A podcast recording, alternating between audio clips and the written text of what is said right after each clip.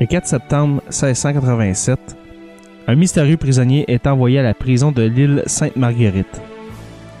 Personne ne sait qui il est. Nous savons seulement qu'il est transporté sur une chaise à porteur et qu'il porte un masque de fer recouvrant la totalité de son visage. Personne ne sait qui il est, mis à part quelques-uns, dont possiblement le roi Louis XIV, qui aurait ordonné son incarcération ainsi que l'homme qui l'accompagne à la prison, soit un certain monsieur de Saint-Mars. Qui est cet homme?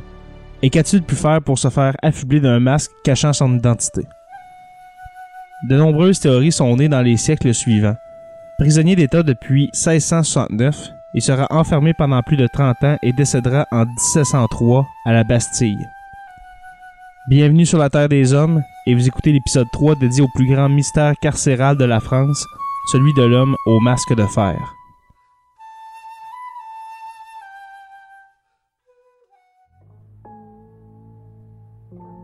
Bonjour tout le monde et bienvenue à ce 3e épisode du podcast Sur la Terre des Hommes. Jérémy Rivard pour vous accompagner à l'animation.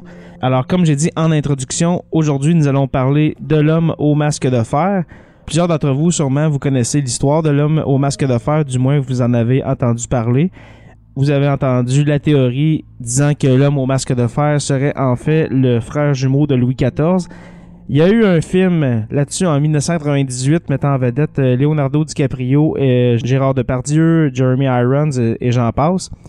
On va voir aujourd'hui d'où ça vient, cette fameuse théorie du frère jumeau, mais vous allez voir qu'il y a beaucoup d'autres théories sur l'identité de ce fameux prisonnier qui, je le répète, a été incarcéré en 1669 et qui est mort au bout de 34 ans en 1703 en prison.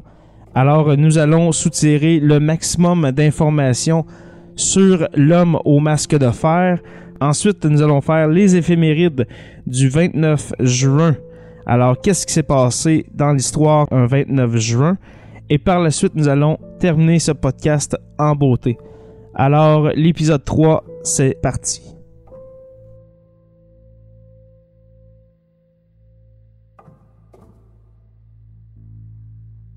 Depuis une première mention dans une gazette de 1687, l'histoire de l'homme au masque de fer est l'une des énigmes les plus célèbres de l'histoire de France.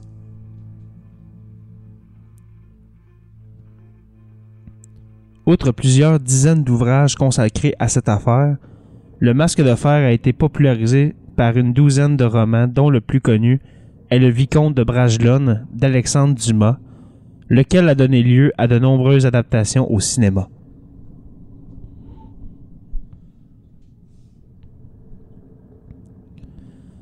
En laissant de côté les hypothèses romanesques, dont la plus récurrente, celle de Dumas, évoque un frère jumeau caché de Louis XIV, plusieurs historiens sérieux admettent aujourd'hui les témoignages de l'époque qui signalent que le masque de fer mort à la Bastille en 1703, après 34 ans de détention dans diverses prisons d'État à partir de 1669, était un homme à la peau un peu brune, aux cheveux noirs crêpés et au ton de voix intéressant, voire particulier, comme l'atteste son médecin. Un document de Bénigne d'Auvergne de Saint-Mars, geôlier et ami du masque de fer, évoque par ailleurs pour le désigner, lui et un autre prisonnier, deux merles. Il écrit « J'aurai en garde deux merles que j'ai ici, à Pignerol, lesquels n'ont point d'autre nom que M.M. de la tour d'en bas. » Le masque de fer était un prisonnier dont on avait intérêt à ne montrer ni le visage ni les mains, ganté même au mois d'août, et que son geôlier, Saint-Mars, traitait avec beaucoup d'égards. Il était l'objet des plus grandes attentions de Louvois, ministre de la guerre de Louis XIV et par ailleurs co-signataire du Code Noir. Les ordres étaient que toute personne qui lui adresserait la parole soit exécutée sur le champ. C'est Saint-Mars lui-même qui s'occupait de faire manger son prisonnier.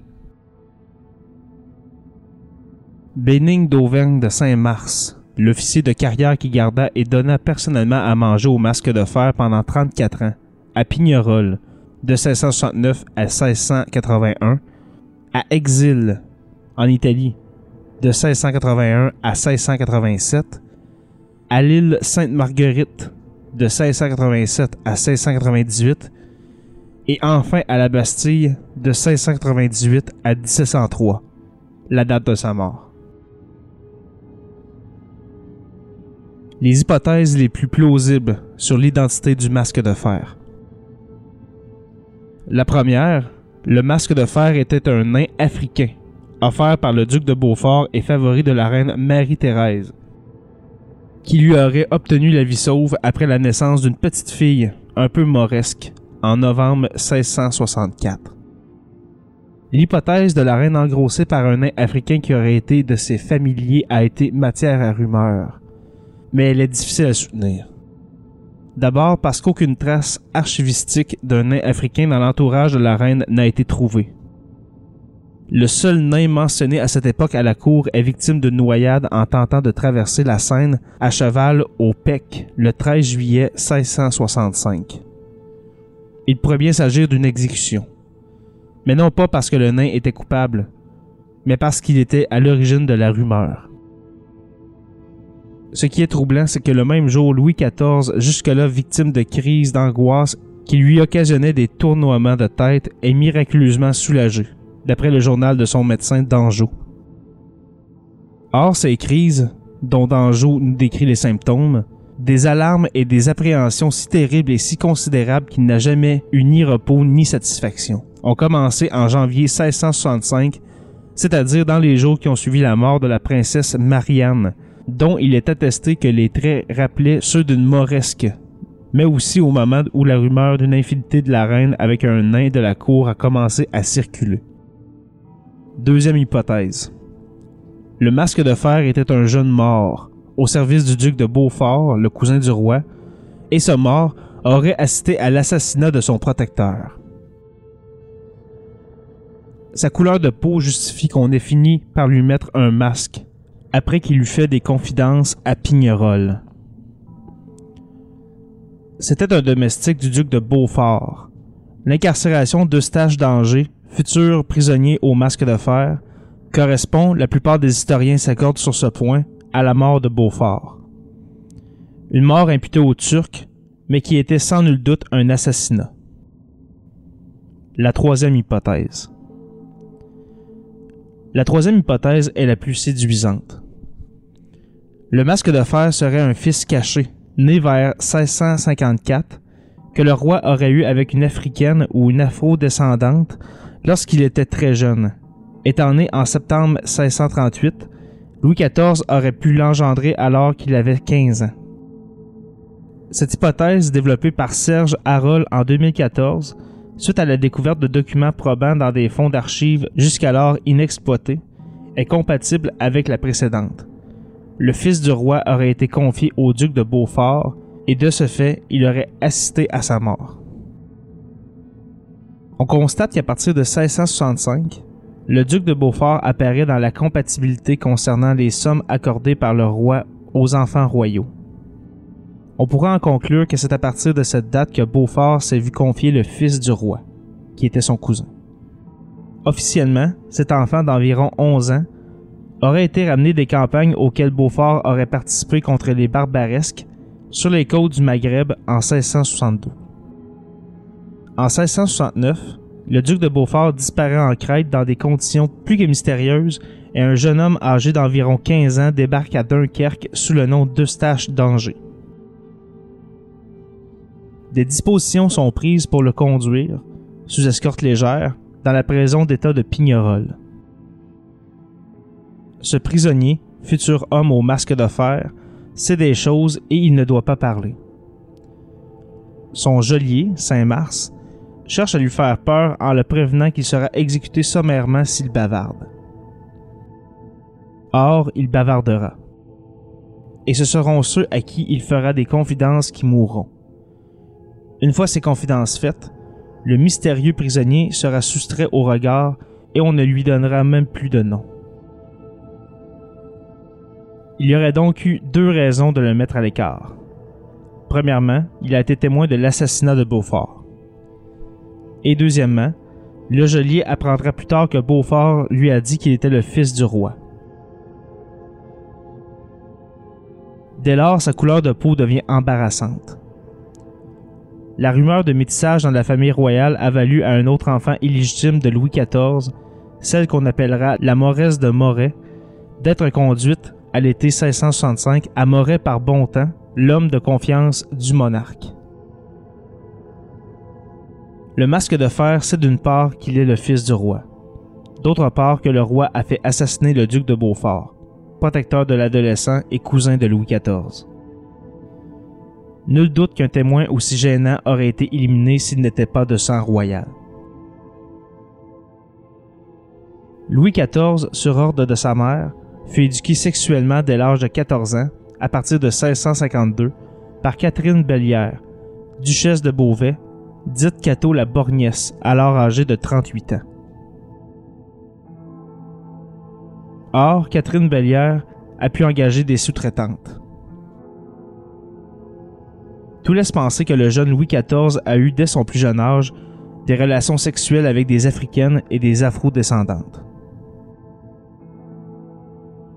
Un manuscrit de Michelet évoque explicitement une négresse mise sexuellement à la disposition du roi en 1661, peu avant la naissance du dauphin par sa mère, Anne d'Autriche, pour le détourner de Louis de la Vallière, dont il était amoureux. Michelet écrit: « Elle lui avait passé sa vieille femme de chambre, une négresse et autres, elle lui en passa par madame. » Si à en croire l'historien Michelet, la reine met à la disposition du roi des négresses pour lui changer les idées quand il a 23 ans, c'est qu'elle avait l'habitude de le faire. Peut-être même savait-elle que le roi avait un goût particulier pour les femmes africaines ou afro-descendantes. Il est d'ailleurs assez piquant de constater qu'en 1667, Louis XIV, à l'occasion de la Saint-Valentin, se travestit pour danser dans le ballet d'une pièce de Molière en mort de qualité, et demande à sa maîtresse, toujours Mademoiselle de la Vallière, de se travestir en Moresse. Il n'est pas étonnant que ce fantasme du roi lui évalue une descendante, dont une ou deux filles, mises de ce fait au couvent. S'il a eu des filles, il a pu aussi avoir des fils, en tout cas au moins un, le masque de fer. Un fils métis du roi était beaucoup plus difficile à cacher qu'une fille. Alors quoi faire? Le mettre au monastère? Les religieux étaient beaucoup moins discrets que les femmes et ils laissaient beaucoup de traces écrites. Mieux valait placer le garçon comme valet dans la famille royale, ce qui laissait la possibilité de le voir de temps en temps. Le duc de Beaufort, qui avait traîné ses bottes en Méditerranée, était un parfait alibi. Dans cette hypothèse, le masque de fer, né en 1654, aurait été enfermé dès l'âge de 15 ans, et aura passé toute sa vie en détention. Du fait de sa couleur de peau, de son origine royale, il ressemblait peut-être au roi, et de ce qu'il savait sur la mort du duc de Beaufort, pour mourir à la Bastille à 49 ans et être enterré sous un nom d'emprunt.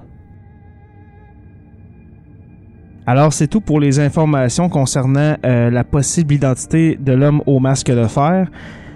J'aimerais revenir avec vous sur les différentes hypothèses. Il y en a certaines qu'on peut mettre de côté déjà en partant.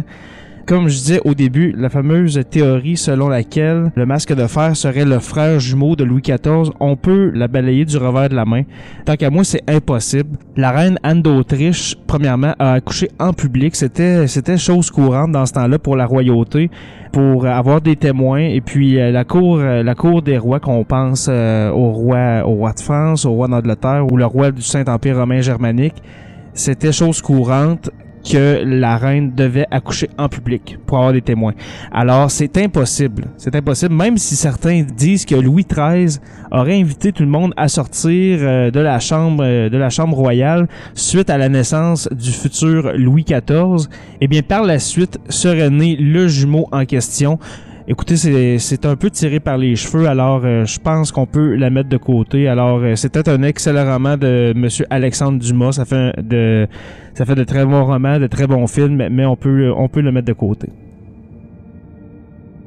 Par après, il y avait l'hypothèse de l'amant africain de la reine Anne d'Autriche.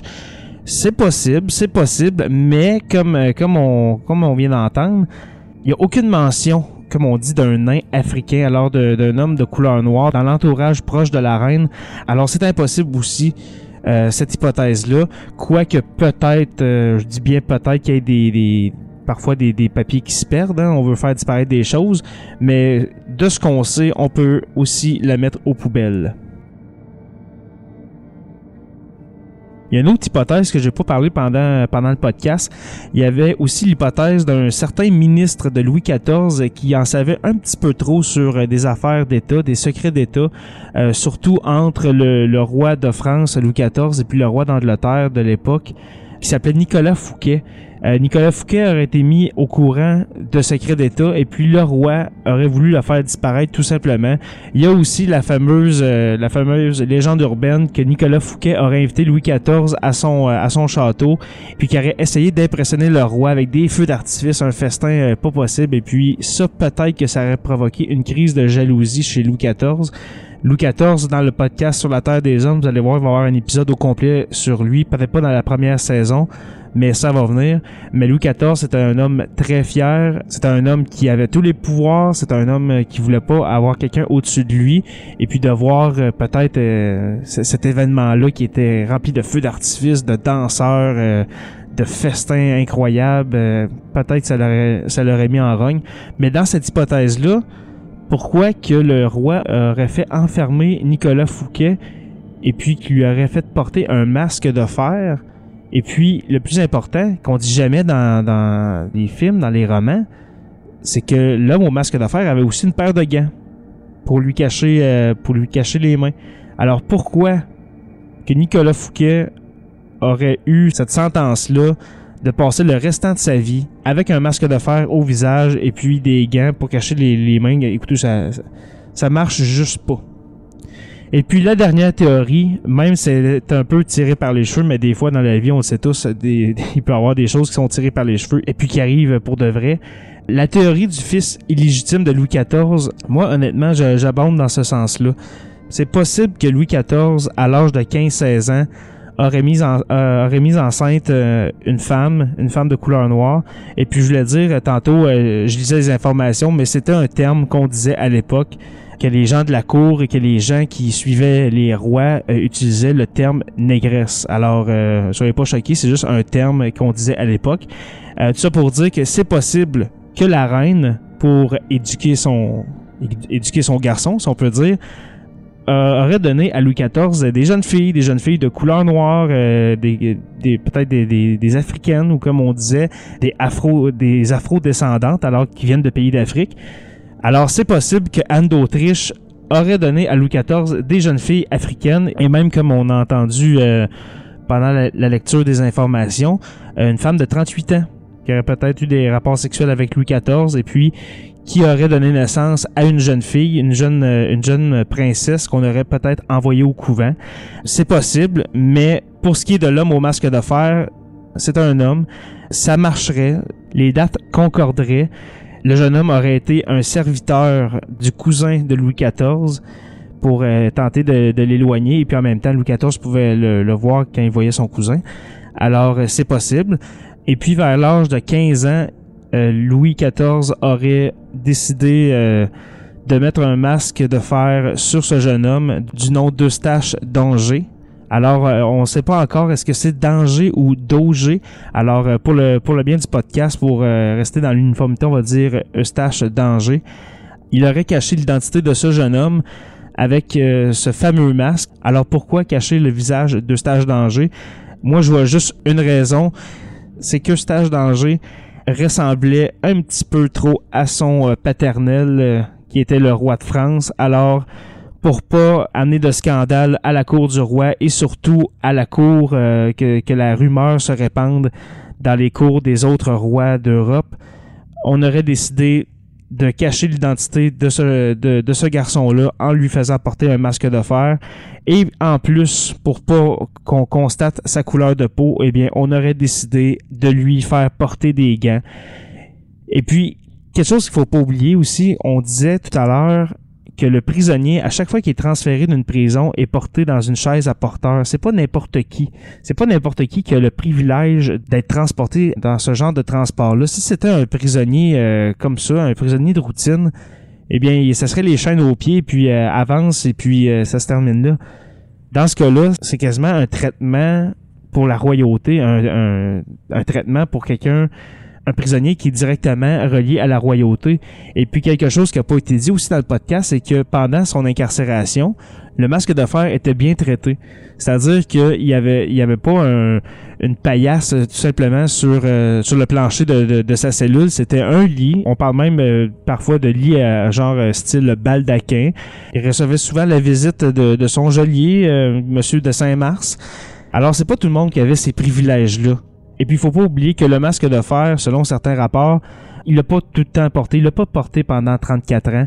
Quand il était tout seul dans sa cellule, on lui enlevait son masque. Et puis, c'était seulement quand il était en contact avec d'autres personnes que Monsieur de Saint-Mars. Alors, c'est ce qui termine l'analyse des informations sur l'identité de l'homme au masque de fer. J'espère que vous avez apprécié. Alors, on passe aux éphémérides.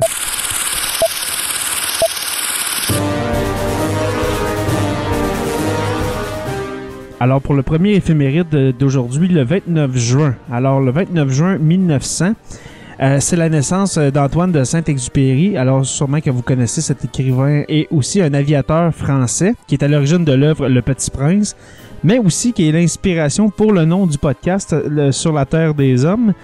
Alors, La Terre des Hommes était aussi un roman de Saint-Exupéry.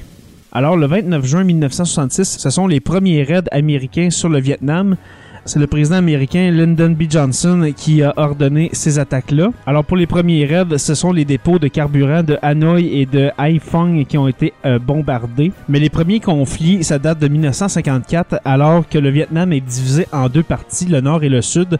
Le Sud, bien entendu, est soutenu par les États-Unis. Et puis le Nord communiste est dirigé par Ho Chi Minh. Les troupes américaines vont être présentes au Vietnam jusqu'en 1975. Et puis le pays va être réunifié en 1976. Et le dernier éphéméride, et oui, ce soir on en a juste trois. Le 29 juin 2007, c'est le premier iPhone qui sort aux États-Unis. Alors 5 ans après avoir lancé le fameux iPod, la compagnie Apple sort le iPhone qui a été vraiment un symbole dans le monde de la téléphonie mobile. Alors l'entreprise, avec beaucoup de marketing, va faire en sorte que l'iPhone va devenir un symbole du téléphone intelligent. Alors bien sûr, dans ce nouveau iPhone, nous retrouvons la téléphonie, mais aussi l'accès à Internet et puis les fonctionnalités du iPod, c'est-à-dire la musique et les vidéos. Tu veux participer à l'évolution de Productions Podcast? Deviens partenaire et contacte les Productions Podcast en visitant la page Facebook Productions avec un S, Podcast, P-O-D-C-A-S-S-E, ou écris-nous à podcast@icloud.com. Fais partie de l'aventure Productions Podcast. Pour plus de détails, visite podcast.com. Alors pour terminer, j'aimerais remercier les premiers abonnés au podcast. Ça fait déjà 3 semaines que le podcast est sorti. Merci beaucoup. N'oubliez pas d'en parler à vos proches. N'oubliez pas non plus d'aller donner un 5 étoiles sur Apple Podcast ou sur votre podcatcher Android. J'aimerais aussi dire un merci spécial aux Productions Podcast pour l'opportunité. Et n'oubliez pas qu'à tous les jours, nous écrivons l'histoire. Alors, merci beaucoup et on se rejoint au prochain épisode pour une autre page d'histoire de Sur la Terre des Hommes.